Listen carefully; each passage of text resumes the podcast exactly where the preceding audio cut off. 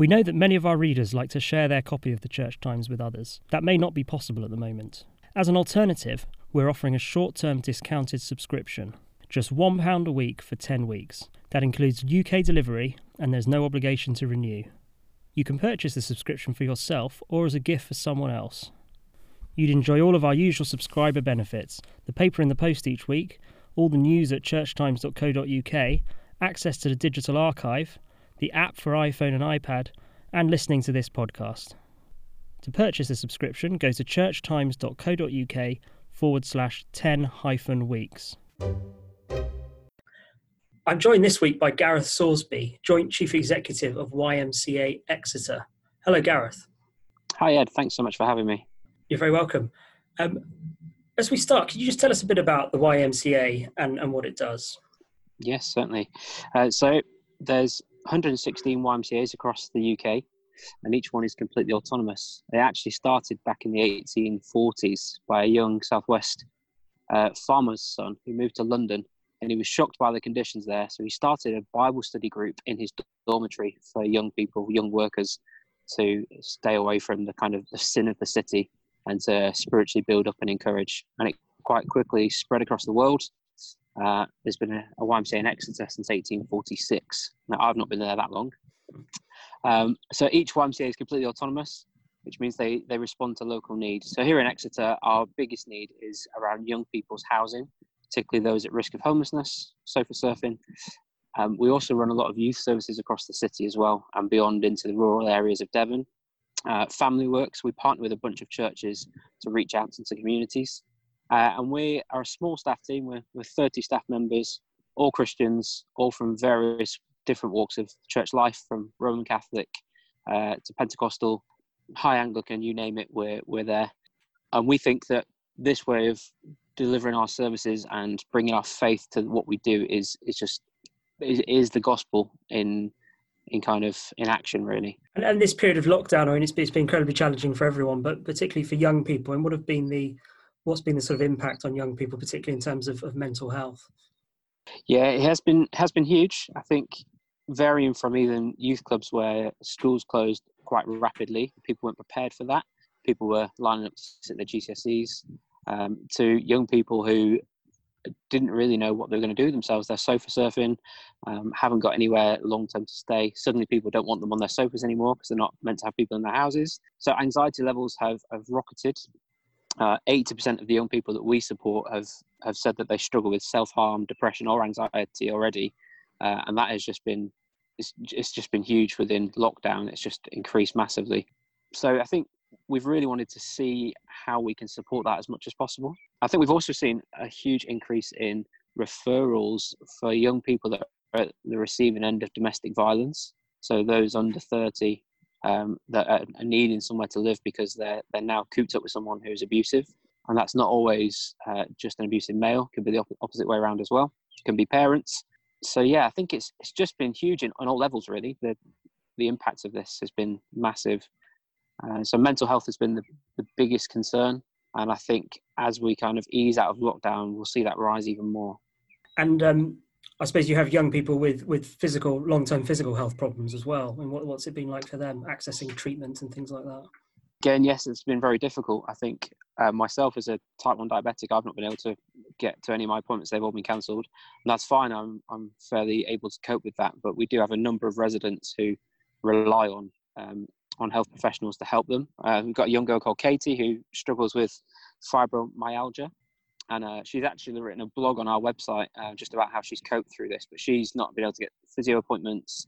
Uh, she's had delays in her medication, so she has really struggled. But she's found coping mechanisms.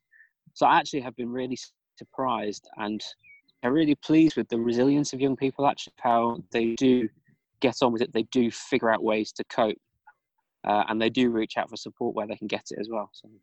And, and economically, I suppose a lot of um, young people would have been um, affected by this by the period of lockdown. Definitely, particularly those that that were employment. We do have a couple of young people who have, have lost jobs or they've been put on furlough. I don't think we had any self-employed recently, but there's a couple of ex-residents who we still keep contact with who have gone self-employed, uh, and they've not been able to access the, the scheme to because they've not been working long enough to to access that government support. We have just been tried to be creative as possible, so make sure that we're flexible on rents. Um, that we've we've created a little rent bursary, and there's been lots of um, support from the community who've donated into our pot there to help support young people that can't pay their rent or are struggling to. But yeah, the economic impact is huge. We know that young people are the most likely to have lost jobs in this. Up to a third of the 25 thought lost their job through lockdown. Um, so it'll be interesting to see how we kind of scrape that back over the, the coming months, really. And you must have had to adapt your services quite radically when you can't be physically present with people. Is, is that right? Yeah, well, it's twofold really. So with our housing accommodation, what we've continued as normal. We're we're key workers, so our staff have been on site. We've changed that the face to face dramatically, so we can no longer do our big group work sessions all that we've ever done is about getting young people out of their rooms and into community and working alongside us. And through lockdown, we've been doing the opposite of that, saying stay in your rooms, we'll contact you. Uh, so that has been very difficult. But again, young people have been brilliant. We've just, our staff have been really creative in terms of what they can put out online, uh, what groups they can do that are socially distant. Youth groups was, was a bit more of a challenge actually. We, we straight away went straight to running Zoom youth groups and very small numbers attending that. And I think the difference there is that with an open access youth club, you have everything there. You have a, an activities area, you have some sports, you've got some baking, you've got a, an area where people can explore a conversation, maybe about faith. Um, and to do that on a Zoom call is virtually impossible. So we uh, we learned that quite quickly, and our team have been massively creative in terms of doing baking on Instagram. Um, they've run a kind of a coffee shop once a week. They have done the Zoom sessions as well. Scrabble with young people online, anything we can. But our work in, in the rural areas of Devon is actually a bit more tricky because of the broadband issue. So we do have people that just don't have access to, to mobile phones. I know many young people do have mobile phones, but they some of them do not, and they don't have access to the internet. So we have had to adapt to phone calls. We do, have done some visits up in North Devon. Yeah, so anything we can to just give some support in this time uh, has been vital. And obviously, with schools closing, I mean, some schools are opening up for some at the moment, but there must have been a lot of anxiety about young people who had exams coming up, places in further education, um, also just the lack of social contact with with their peers. Yes, definitely, and I think those that were waiting for their GCSEs is the is the biggest issue. Actually, I think they were the the first small group of young people that we we tried to gather um, on Zoom just to kind of talk that through. We had a, a group of young girls just outside of Exeter who they were just distraught by this. They'd they'd worked for so long to get to a place where they were ready, and now they have no idea when that's going to be. I think there's also a huge anxiety about going back now as well. Um, I know it's it's very split across the country, and there's no right or wrong, but there is huge anxiety about is it right to go back? Is it is it going to be safe? We do have a number of young children, obviously, that uh, struggle with abuse at home, um, and there's safeguarding issues there. And I think that is really worrying as well. That there's lots of young people that don't want to be at home, uh, and it's not the place for them to be. I think there's more young people in dangerous situations than we realise because I think the the reduction in safeguarding concerns and there not being somebody to talk to, I think there's there's a lot more going on that we know about and I do believe that as as we ease out of lockdown, those issues will start to rise to the surface. And I, I, I hesitate to say it, but we might be in a national crisis of safeguarding issues here because there is just so. Uh, I found it myself being at home with with young children. It is all consuming and it's really hard. Uh, and if you haven't got the law to, to lean on and to to help you through this. How are you going to get through that? And I do think that many young people will be at the suffering hand of that. Um, so I think there's going to be a lot of input needed to, to rectify that situation and bring about some change. I guess on the flip side of that, there's also parents that receive abuse from from children too. Uh, so it's it's a bit of a melting pot, I think. So the anxiety around schools has been huge, and I think young people are going to need a lot of support moving through this to get back to a place where they can return to education well. University is an interesting one. Um, we have a few of our young people that, that go on to higher education. I don't think that's going to be happening in the in the short term. But we also have two staff members. We launched a wellbeing project during lockdown. Um, we've got two staff members on a trainee scheme with Exeter University, and uh, all of their content has obviously been moved online. And I think they've found that they've again shown great resilience, but they found it difficult to not be meeting with their their other 30 uh, classmates and to talk that through and to, to really learn well with their peers. So yeah, very interesting times. Just a bit about young people when, when they're at home during the lockdown. I think I read a blog on your website about um, gaming that quite a lot of parents are worried about. Is it sort of addictive behaviours around gaming? Could you say a bit about that? Definitely, gaming is is addictive. It is one of those things that I think is now listed as a uh, as it can be a, a, syndrome. I think it's called, where it's a, there is an addiction to it. So, but there's nothing wrong with gaming in itself. Uh, just like everything else, if it's done in moderation, it's done well. Um, and we re- we've been really encouraging parents to engage with children on it rather than saying no, don't, or banning it, or kind of engage really well with it. So we we've done some work with a, a chap called uh, Andrew, who uh, he's done various events uh, about safe gaming. He's got a new book coming out called Taming Gaming.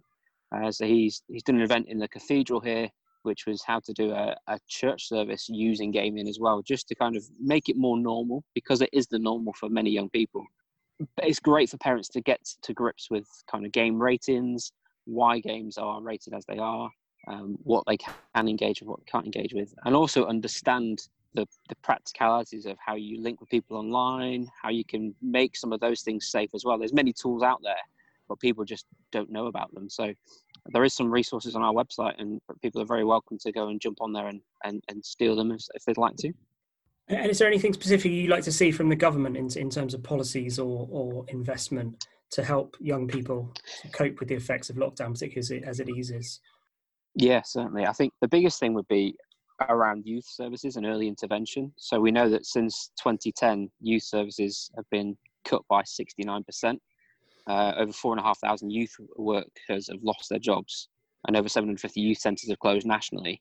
The support for young people has been constantly been eroding. Uh, you think about mental health services and the privatisation of CAMHS led to some of our young people would be suicidal, yet have to wait a year to, to see a professional for that, which meant charities like us and churches have had to step in and provide services. So I would I'd say that the government really need to to prioritise young people and reinvest in youth services. YMCA England have a, a, national campaign on that at the moment, and we would fully back that. Can I just ask a final question about how um, churches' youth work ties in with what you do, and also what churches can do yeah. as funding has been cut for youth services? Yeah, so locally across Exeter, our strategy is that we've got a, a really great small professional youth team that are degrees in theology and youth work. They they love what they do, and there's many churches that want to serve their communities that don't necessarily have the tools or the knowledge to do that. So our strategy has been to partner with churches in local areas to set up a, a, a youth group or a kids group or even family outreach. Uh, we're doing that as well, and we provide that for two years. But we train up local volunteers from the church to run that, and we give them an exit strategy so that after two to three years, our staff can remove and the church has got a fully uh, functioning community service there. And we think that that's a really good model. Uh, so we're running that with uh, baptist church and anglican church and various others across the city. And we, we really love that that approach. We don't think it's very productive to just float in a youth worker from a professional service always. And we think that churches have a great um, a great asset in buildings and people but they do need that that knowledge that skill set to, to handle particularly um, non-churched, uh, vulnerable young people. There's certain characteristics that come with that that you just need to be able to, to handle. You need to have the resilience to be able to do that well. Uh, so we'd love to partner with more churches to do that. Uh, I'm sure there's many YMCA's that would love that as well.